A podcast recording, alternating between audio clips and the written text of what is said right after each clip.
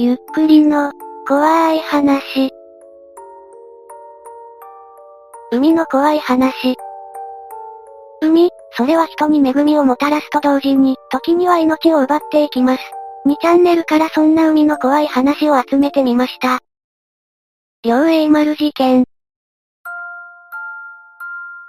ここって恐怖階段なら天才もありだったよね。俺が知ってる実は階段で一番怖いやつを、知ってる人は知ってるだろうが、あの海難事故、両栄丸事件を、発見されたミイラ船、1927年10月31日、カナダ西海岸バンクーバー島、ワシントンのシアトル港への帰路についていたアメリカの貨物船、マーガレット・ダラー号は、行方不明になっていた小型漁船、両栄丸、を発見した。ボロボロに朽ち果てた船体、ミイラの転がる甲板、激しい一周、白骨体、足のない死体、船室には、頭蓋骨を砕かれた白骨体とミイラがあった。船室奥の部屋には、おびただしい血痕が染みついていた。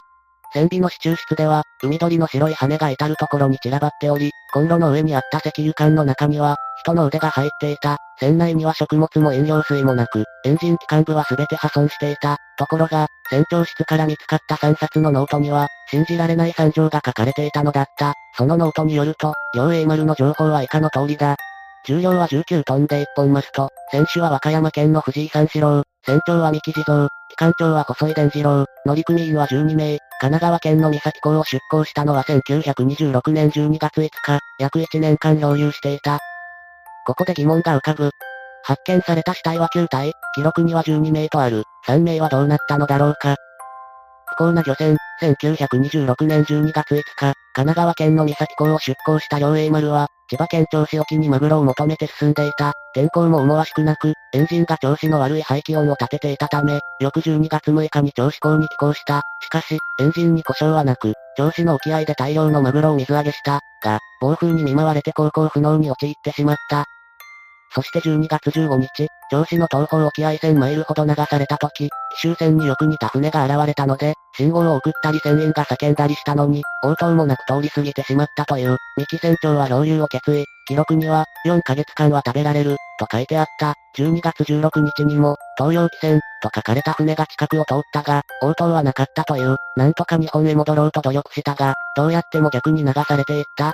記録にはこう書かれている。どう工夫しても西北へ船は走らず絶望。ただ汽船を待つばかり。反対にアメリカへ漂着することに決定。ホニ風を七三に受けて北東に進む。しかし、漁船で米国にたどり着こうとするは、コロンブスのアメリカ大陸発見より困難なりと心得るべし。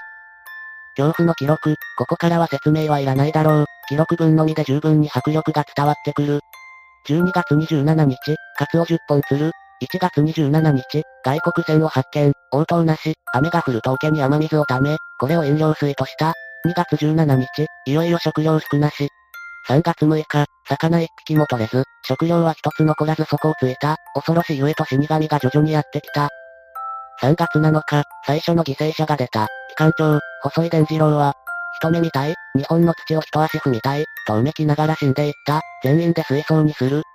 3月9日、サメの大きなやつが一本釣れたが、直江ジョージは食べる気力もなく、痩せ衰えて死亡、水槽に処す。3月15日、それまで公開日誌をつけていた伊沢捨て字が病死、代わって松本玄之介が筆を取る、伊沢の遺体を水槽にするのに、やっとのありさま、全員、顔は青白く山嵐のごとく髭が伸び、ふらふらと亡霊そっくりの歩き様は悲し、3月27日、寺田発蔵と横田良之助の二人は、突然上ごを発し、大江富士山だ、アメリカに突き上がった、ああ、虹が見える、などと狂気を発して、左舷の板にガリガリと歯を食い込ませて問視する、いよいよ地獄の底も近い、3月29日、メバチ一匹を吉田東吉が釣り上げたるを見て、三谷虎吉は突然として逆上し、斧を振り上げるや、吉田東吉の頭をめった打ちにする、その恐ろしき光景にも、皆立ち上がる気力もなく、しばし呆然、残るものは野菜の不足から、解決病となり手派という派から血液したたるは、皆妖怪変化の凄まじき様相となる。ああ、仏様よ、4月4日、三木船長は甲板上を低く飛びかすめる大鳥を、蛇のごとき速さで手づかみに捕らえる。全員、一食い槍のごとく群がり、羽をむしり取って、生きたままの大鳥を貪る。血が滴る生肉を食らうわ。これほどの美味なるものはなしと心得たい。これも皆、ガキ畜生となせる技か。4月6日、辻門領事、血ヘドを吐きて死亡。4月14日、沢山勘十郎、船室にて笛に凶暴と化して発狂し死骸を切り刻む姿は地獄か、人肉食べる気力あれば、まだ救いあり。4月19日、富山和夫、沢村勘十郎の2名、料理室にて人肉を争う、地獄の鬼とかすも、ただ、ただ生きて日本に帰り滝一心のみなり、どうや、2名とも血だるまにて、転げ回り死亡。5月6日、三木船長、ついに一歩も動けず、乗組員12名のうち残るは船長と日記記録係の私のみ、二人とも重い活気病で小便、大便にも動けず、そのまま垂れ流すは仕方なし。5月11日、曇り、北西の風やや強し、南に西に、船はただ風のままに流れる、山影も見えず、陸地も見えず、船影はなし、甘い砂糖粒一つ舐めて死にたし、友の死骸は肉がドロドロに腐り、溶けて流れた血肉の刺繍のみがあり、白骨除きて、この世の終わりとするや。奇妙な事実。しかし、記録を調べるうちに、奇怪な事実が浮かび上がった。数十回にわたって他の船に出会っていながら、救助に応答する船は一隻としてなかったことだ。そして、両英丸は太平洋横断の途中、たった一つの島さえも発見できなかったのである。しかし、アメリカの貨物船、ウエスト、アイソン号のリチャード・ヒーリー船長は、次のように述べている。1926年12月23日、シアトルから約1000キロの太平洋上で波間に漂う木造船を発見したが、救助信号を送っても返事がないので近づきました。しかし、両英丸の戦争や甲板に立ってこっちを見ていた10人ほどの船員は、誰一人として答えず、馬鹿らしくなって引き上げたのです。だが両英丸の記録にこのことは書かれていない。一体、彼らには何が起こっていたというのだろうか。これで終わりのようです。恐ろしい事件でしたね。本当にこのようなことがあったのでしょうかウィキペディアを調べたところ、1965年以降の児童向けミステリー事件の紹介本、それらが情報源となっていると推察される、ウェブ上の情報を中心に、事実無根の話が散見される、と書いてあるので、おそらく実際にあった事件を持った書籍のせいで、事実のように扱われてしまったようです。果たしてどこまでがフィクションなのでしょうかそれは当事者だけにしかわからないことなのでした。笑顔の老人。じゃ、少しずつ貼ります。俺が大学1年の時の話。何もない田舎の大学に通う俺と大学の友人は、夜釣りに行くことを趣味にしていた。大学は、大きな漁港を持つ日本海側の地方都市に立地し、釣りの場所には困らなかった。その晩は、メバルを釣ろうと思い、友人系と漁港に出かけた。そして、漁港の入り口付近のテトラポットの間を狙って釣りをしていた。夜の漁港はとても静かだ。朝が早い漁師は、暗くなる前に漁港から姿を消してしまう。波がテトラポットにぶつかって砕ける音だけが、規則的に聞こえてくる。釣りに集中し、ルアーの動きを追っていた俺は、隣から突然誰かに覗き込まれ、かなり驚いた、小柄で痩せた老人が、俺の横にいきなり現れたのだ。いや、もしかしたら、しばらく前からいたのかもしれない。俺が気づかなかっただけか。それにしても、この老人の態度は少し無礼だ。俺がそう思って無然としたが、老人は終始笑顔のままだ。漁港に設置された街灯の明かりが深い影を作り出しながら、老人の顔を照らす。沈黙の緊張に耐えかねた俺は、散歩ですか？と尋ねた。老人は答えない。しかし笑顔のままだ。俺は少し不気味になってきた。もしかして、このじいさん、行かれてんじゃねえか？地方か。ならほっとこ。今度は、老人を無視して足元にルアーを落とし込んで釣りを続けた。しばらくすると、老人はどこかへ行ったようだった。1時間後、別の場所で鈴木を釣っていた K と合流した。K にこの話をすると、K は、そういうのって、海の昔話だと、話したらダメなんだよな。言葉を捕まえられて、魂取られて海の底に引きずり込まれるってやつだよ。俺の田舎だと、海じじいっていう妖怪いたよ、という。少し怖くなったが、そんなものいるわけないのは分かっているので、そのまま系の隣で釣りを続けた。しばらくすると、今度は黒塗りの乗用車が俺たちに近づいてきた。この車は、さっきのじじいよりおかしかった。この時間に、漁港に乗用車が来ることなんてまずない。いや、あるとしたら、ヤンキーか走り屋くらいだろうが、俺と系に近づいてくる車は、どう見ても、その手の車には見えない。何より、その車は、明らかに俺たちに向けて進んでくる。おい、やばくね。なんかまずいよな。俺と K はほぼ同じ不安を感じていたのだろう。二人とも急いでリールを巻き、地面に置いていた道具を手に持ち、車から遠ざかる方向へと歩き出した。車のスピードが少し上がったように感じた。それは錯覚ではなかった。次の瞬間、車はスーッと加速すると、俺と K めがけて突っ込んできた。15メートルほどあった距離は一気に縮まる。車にぶつかる寸前、K は車を避けて右側に飛んだ。俺は、船を経由するロープに足を取られ、車より一瞬早く海に落ちていた。頭から海に落ちた俺はパニックになり、自分の横に車が落ちたことも気づかなかった。岸から K が、〇〇、〇〇、大丈夫か、と叫んでくれたことで、少しだけ落ち着き、自分の横で後部のボンネットだけが見えている車が浮かんでいるのを覚えている。その後、俺は K が投げてくれたロープで助けられ、警察を呼んだ。俺たちに突っ込んできた車は、次の日引き上げられ、車の中からは二人の遺体が見つかった。一人は、釣りをしていた時俺の顔を覗き込んできた老人だった。もう一人は、その老人の妻だった。しかし、この妻の死因は水死ではなかった。妻の遺体は、かなり腐敗しており、警察の話だと、4、5 2ヶ月は経っているとのことだった。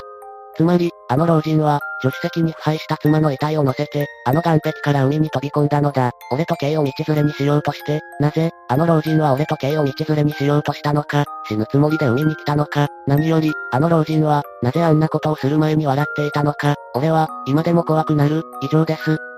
幽霊や妖怪かと思いきや、生きてる人のパターン、一コアでしたね。迷惑なじじいだぜ。変なおじいさんでしたね。あれ、ここの住人たち全く怖がってないぞ。変なおじいさんで済まないレベルだと思うんですけどね。15歳の誕生日。これは15歳の時本当に体験した話。俺の実家は海沿いの田舎町なんだけどめちゃ綺麗な海が有名なんだけど、色々と曰くがあるんだよね。幼馴染の K の実家は代々続く名家なんだけど、そこの家の着男は15歳の誕生日に海に近づくと命を落とすって言い伝えがあったんだ。死ぬっていうのは怪人、地元の言い伝えでは美しい女、が死んでしまった自分の子供を生き返らせようと選ばれた家の着男の魂を持っていくって話なんだけど、俺も K も眉唾だと全然信じてなかったんだよね。誕生日当日、K は学校を休んだ。俺は様子を見に昼休みに学校を抜け出して様子を見に行った。K の家について呼び鈴を押すと K の母親が出てきた。話を聞くと今日は大事を取って家の座敷に缶詰状態らしい。K に会いたいと伝えると、今日で最後かもしれないから、と家にあげてくれた。俺はそんなヨタ話本気で信じてるのかと思ったが、街中その噂で持ちきりだったのでナーバスになるのも仕方ないかと座敷に向かった。座敷の前には K の親父とじいさんが襖の前に厳しい表情で座り込んでいた。俺に気づいた二人に軽く挨拶をし K に会いたいと伝えると、座敷に通してくれた。襖を開けると缶ビール片手に加えた箱の K がダビスタに夢中だった。本人は全く緊張感がなくなぜかほっとした。15歳で自宅で堂々とインストはそれはそれで恐ろしいですね。K が俺に気づきようといつものように挨拶を交わした。しばらくはくだらない話をしていたのだが K が急に、なあ今日本当に俺が死んだらどうするよ、と聞いてきた。一瞬返答に困ったが、俺が死に際見とってやるよ、と冗談っぽく言った。K の話では K の親父さんもじいさんも着男で15の誕生日には同じように座敷に缶詰だったらしい。二人とも全くその日の記憶が抜けていて何も覚えていないとのことだった。俺は今日一日 K と一緒に過ごすと決め食料とタバコの買い出しにコンビニへ向かった。いや15歳がコンビニでタバコ買うなよ。さっきから時代を感じますね。コンビニから戻ると何やら座敷の方が慌ただしい様子だった。何やら偉い坊さんが来て結界だの魔除けだの準備をしていた。K はというと酒を頭からかけられ灰をかけられものすごい状態になっていた。K が体を洗って帰ってくると二人でお札がびっちりと貼られた座敷へ戻った。特にやることがないのでデスパラードの DVD を見た。座敷の前では近所のおっさんどもが順番で番をしていた。特に何も起こらず、夜も更けてきた11時過ぎに便所に立って戻ると、襖が空き番をしていたおっさん二人が眠りこけていた。まさかと思い座敷を覗くと K がいない。おっさんたちを叩き起こし、家の人間に K がいないことを告げた。その日 K の家に詰めていた人間全員で K の捜索が始まった。俺はバイクを飛ばしすぐに海へ向かった。海岸線の国道を走っているとすぐに砂浜に立っている K の姿を見つけた。俺はすぐ携帯で K の家に連絡を入れ K に走り寄った。15歳の誕生日の年に免許は取れないよな。うん。おい、K お前何やってんだよ。と肩を掴むとものすごい力で振り払われた。無言で振り返った K を見ると白目を向きよだれを垂れ流した状態だった。これはやばいと K を羽交い締めにしたのだが K は海へと向かう足を止めない。ものすごい力で海へと引きずられてしまった。何を言っても聞く耳を持たないので仕方なく後頭部を力いっぱいぶん殴った。四五発は殴ったのにこっちの拳が腫れ上がっただけでびくともしない。はい、傷害罪ね。無免許運転と未成年の喫煙もな。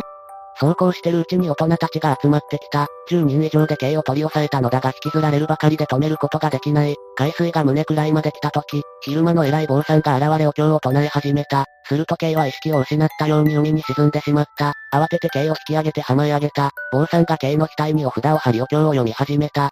特教は日が昇るまで続けられた。特教が終わり坊主が K の背中を叩き、あい、と気合を入れると K が目を覚ました。K は目の前で何が起こっているのか全く理解できていない様子だった。なぜ俺は海にいるのか、なんでお前まで水浸しなのか、と状況を理解しようと必死なようだった。K に昨晩起こったことを話すと、マジと唖然としていた。本当に何も覚えていない様子だった。それから街ではその話で持ちきりだったがすぐに噂は絶えて、誰もそのことを口にしなくなった。K は今北海道で牛を飼いながら元気に暮らしている。来年結婚するそうだ。長々と失礼しました。面白かった。最初からお札貼っておけばよかったのに。どうも K の親父さんとじいさんの時も同じやり方で大丈夫だったらしいのでそのままやったみたいど S。ちなみにこの事件は地元のローカル新聞にも乗りやした。そんでその坊さんは大儲けしたらしいです。加えタバコで缶ビール飲みながらダビスタってところで泣いたが、考えてみたら15歳の若さで命を絶たれる可能性のある息子だから、酒もタバコも特別公認になったのかなと思うと、ちょっと忍びないな。特別公認、親も周りもドキュンじゃねやっぱりバイクは盗んだのか？夜にな。皆さんやっぱりそこら辺が気になるようでした。いかがでしたか？海はただでさえ怖い要素があるのに、さらに理解不能な話、人コア、など、いろいろ面白い話がありますね。幽霊船や津波で多数の人が亡くなった事件での証言など、海での有名な話もありますがこういったマイナーな話も多数あります。皆さんはどう思いましたか？ぜひ感想をお聞かせください。ご視聴くださりありがとうございました。また見てね。